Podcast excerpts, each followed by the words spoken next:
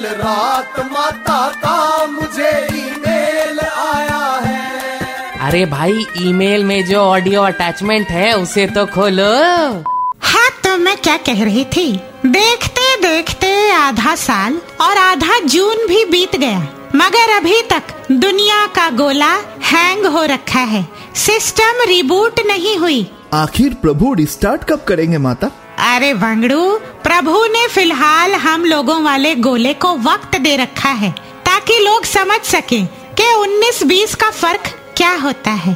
प्रभु का सारा फोकस अभी ब्रह्मांड के दूसरे किसी गोले पे है।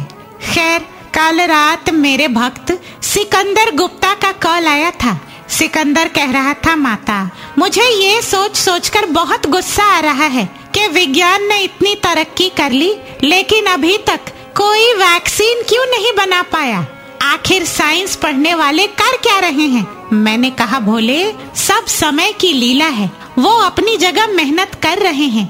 अगर तूने दसवीं के बाद कॉमर्स की जगह साइंस ले लिया होता तो शायद आज ये दिन ना देखना पड़ता। तेरे एक फैसले से आज हालात कुछ और होते रे।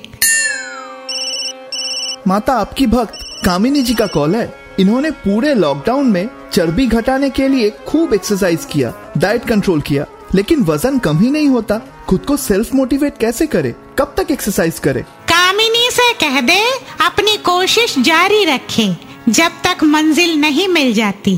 ट्राई ट्राई एंड ट्राई और उसके बाद एक ऐसा पॉइंट आएगा, जब मन को विश्वास हो जाएगा कि इनसे कभी ना हो पाएगा। तो बंद कर देना। I am the best I am the best मन में सोचो। माता का ईमेल बाउंस हो गया। Just download and install the red F M India app फिर से सुनने के लिए।